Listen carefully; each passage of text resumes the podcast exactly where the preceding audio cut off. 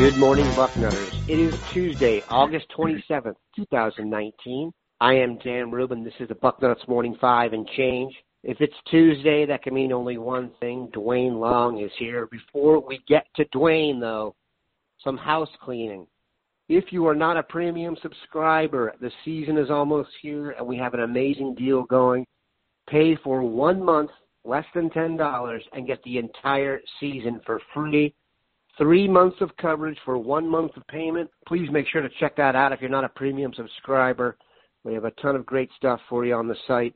You can't get any of the inside word we have without the premium access. Once again, pay for one month, get three. It is a great deal. Also, people have asked for it. So on Sundays going forward on game weeks, we are bringing back Bucknuts Almost Live, our Sunday morning podcast. We hope to have it up by about 10 a.m. It will be uh, Bill Kurelic on recruiting, Matt Baxendale previewing the bucket, and then one of our beat guys, Steve Helwagen, Dave Biddle, or Pat Murphy on the game. We just saw what we can expect from the week ahead, etc.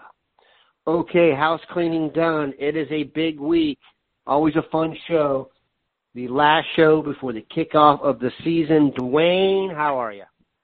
I'm I'm still trying to get over that deal that's something that people should be jumping on. But anyway, uh, I, I mean, it's game week. How long we've been waiting for this? You go on the message boards, there's all kinds of crazy going on because everybody's just chomping at the bit. You know, we got so much new going on. Uh, Ryan Day's coming in. New, I mean, what's what's more exciting than a new coach and a new quarterback? Same time. It's just, you know, you got to be just sitting here thinking, what is going to happen? I can't wait. The Fighting Lane Kiffins arrive on Saturday.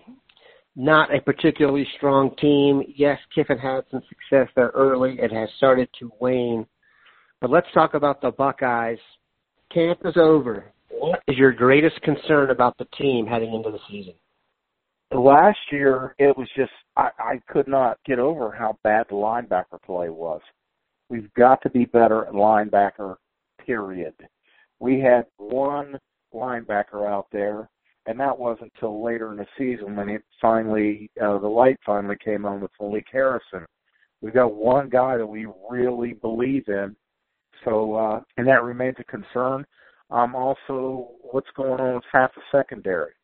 You know, you got uh, uh, Jeffrey Okudah on one side, uh, coming off one of the great games that we saw last year by an individual in the Rose Bowl and uh, you've got the veteran Fuller back there. But uh, you know, I just Damon Arnette is going to be the starting cornerback. That just I I thought we recruited better than that. You know, where where are the guys? I know uh, Tariq Johnson has has been uh, banged up a bit, but it seems like we should have somebody else that can go over there. And the other safety, what's going on there? Uh, we'll see about that. Um, I have some concerns. I do not like this talk that White is going to be a situational player. He was he was outstanding last year. What is going on that he's not going to be uh, in the starting lineup? I just I don't get that. Yeah, White was in the doghouse earlier in camp for I think some more off-field stuff. Nothing too heavy. Maybe that's a little bit of an issue, but I think we're all going to have to get used to the new defensive scheme. Ohio State hasn't played with that hybrid, you know, linebacker safety here for four or five years. Linebacker is incredible. If you look at the the talent and look at the room, it's incredible. There's there's probably six pros in the group, but they've got to find a way to put it all together and get the best guys on the field and be effective. A lot of us are hoping it was scheme. We've heard that. I think we're going to know very early whether the scheme was to fault or the kids just aren't up to snuff. Two things I've said all off season that I just don't get, and I'm not trying to be a homer when I say this, although it's going to sound like it. One, I have no idea why people pick Michigan ahead of Ohio State. Uh, there are some smart people that I respect that are doing it, all for somewhat this seems the same reason, which is it's their they must be due a due theory, which literally makes no sense. The other thing that I don't understand is the national doubt and skepticism regarding Justin Fields. I don't know if this is because he couldn't beat out Jake Fromm as a true freshman, and then maybe Trevor Lawrence beat out Kelly Bryant, and they used the comparative theory there to hold it against Fields. I mean, if you go by rating, the only player with a higher rating at quarterback Ohio State has ever had on the roster is Terrelle Pryor. I don't get it. I think Justin Fields is going to do fantastic. Is he going to be Dwayne Haskins? Of course not. 50 touchdown passes from a quarterback in the Big Ten is something we may never see again. But will he be as effective as an offensive player? His ability to run the ball, etc. I think you'll be close. Dwayne, your expectations? I, I think Justin Fields is going to be. I, I couldn't agree with you more. I think Justin Fields is going to bring a big smile to Buckeye fans. I think he this this kid's got all the talent in the world. I think he's got a quarterback whisperer, two of them actually, with uh, Ryan Day and uh, uh, Yurcich. I think that this kid is just going to be an outstanding football player. I also believe that he's going to make people smile because he is as close to Braxton Miller as we've seen since Braxton Miller. You know, uh, running the football. He's going to take off. He's a bigger kid than Braxton Miller. Braxton Miller, pretty good sized guy himself. Uh, when when the the pocket breaks down, the defense is going to go, oh hell no, no, we don't want to be chasing this guy around in the open field. I could see him throwing 35 touchdown passes. I could see him running for 500 yards. Uh, the, the running does scare me a little bit because the depth behind him, it just drops off a cliff. We just can't get this guy hurt. So let's keep the pl- planned runs down and let's get it in his head. You cannot get hurt out here, dude. You got to get on the ground. You got to get out of bounds. You know, I I look at Cam Newton. He's big. So what does he do? He's out there banging around once he gets out of the pocket. He's bigger than the guys that are trying to chase him down. I get it. I understand. You've been doing that your whole life. You can't do it anymore. And I would tell Fields, just don't get in the habit. We can't have you on the sidelines uh, talking to the medical staff. You've got to stay healthy. But I, I really believe that he is going to be a quarterback that uh, that we're going to say, yeah, we can ride this guy for a couple of years. I don't know if he's the one to coin the phrase, but I've heard him say it. Trent Dilfer, the best ability for a quarterback is availability, which I agree with. We need Justin Fields to be there. So his durability, I think, is going to end up being a big bellwether for the season in terms of how they do. I think he's going to be fantastic. Is he going to be perfect? Of course not. We were spoiled last year in the passing game. I just don't think you can replicate that. Okay, picture this. It's Friday afternoon when a thought hits you. I can spend another weekend doing the same old whatever, or I can hop into my all-new Hyundai Santa Fe and hit the road. With available H-Track all-wheel drive and three-row seating, my whole family can head deep into the wild. Conquer the weekend in the all-new Hyundai Santa Fe. Visit HyundaiUSA.com or call 562 for more details. Hyundai, there's joy in every journey. All right, Dwayne, who on the Buckeyes are we not talking about enough? I, I think uh, Demario McCall, him being installed as a number two back is there's something there. Dan, this is not a guy you're going to be running into the line. You know, you're you're not going to throw him in there 10, 15 times.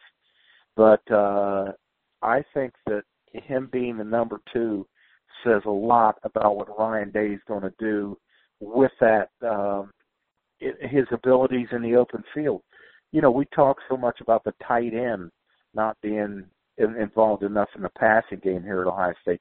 What about running backs? We don't throw the ball to the running backs. Maybe McCall being number two says when he's on the field, you better watch for where he's going to be. Yeah, we'll run him into the line every now and then because you have to. Uh, you know, defense is not going to be looking for that. They're going to be caught off guard. But I think – you're going to see swing passes to a very dangerous back, a guy just going out in the flat, catching a ball. You give him the ball in the open field, anything can happen. So I believe there's something more to Demario McCall being the number two back. I say this every year the two spots where Ohio State could improve on offense, or at least from their scoring capability, One is using the tight end, and two is an explosive return game, neither of which they've really featured. What is the point of having Jeremy Ruckert on the team, a five-star tight end who was the best player at the opening one day, if we don't get him the ball? I would like to see us ride Jeremy Ruckert for a couple games here. A great tight end in the middle of the field and a big running quarterback is the safest way to move the football down the field. I just hope they have that in the arsenal. Yes, they can't top the passing of last year with the 50 touchdowns, but if you add the tight end and add some more explosiveness from the return game, which they never seem to have, and I don't understand why, we have more trouble catching it than running it. I just think those are two places you can you can improve. All right, we're going to take a quick look at the schedule here. Obviously, Dwayne and I are picking Ohio State to destroy Florida Atlantic. I don't want to bore anybody with that.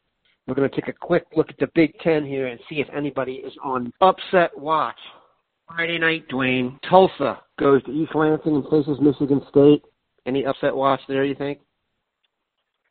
I, I don't know. I don't know what uh, what he's got up there. I, I don't know what Dantonio's got up there now. Um, you know, last year he was pretty damn bad at quarterback. So let's, you know, you, you got to think that he's going to be chomping at the bit to to find somebody who can be effective. Uh, I just don't know. It might be the waning of the the Dantonio era. I, I think he's getting older.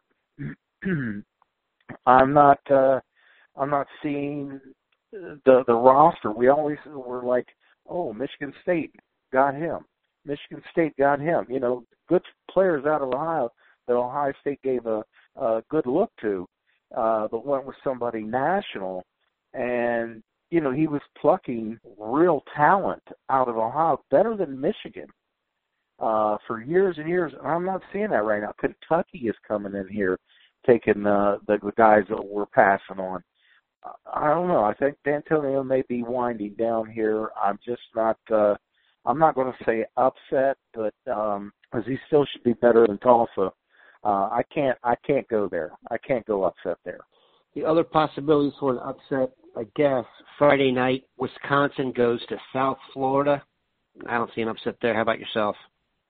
I don't see it.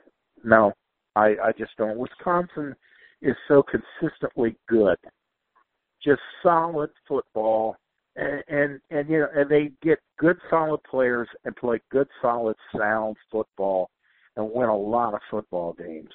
So no, I, I'm saying no upset there. Yeah, the two upset watches really are Akron at Illinois, Indiana against Ball State. Indiana and Illinois have been known to reach the depths. We'll have you pick this last game, and we'll go and we'll go from there. Northwestern at Stanford, 4 p.m. Saturday on Fox, the Brain Bowl.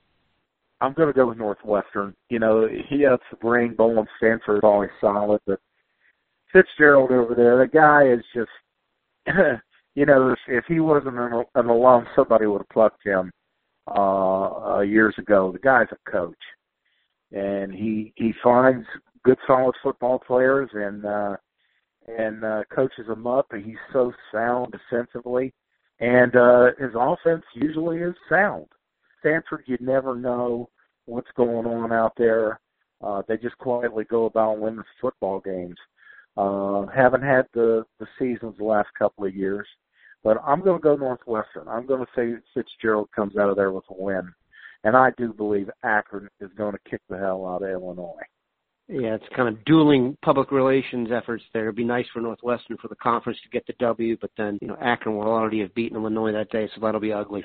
All right, people, that'll do it. Once again, if you are not a subscriber, we have a great deal going now. Pay for one month, get three. That means pay for one month, get the entire season for one month's payment. Also, the return of Bucknuts Almost Live will be Sunday morning. Our podcast should have it up by about 10 a.m. Have a good one, Bucknutters.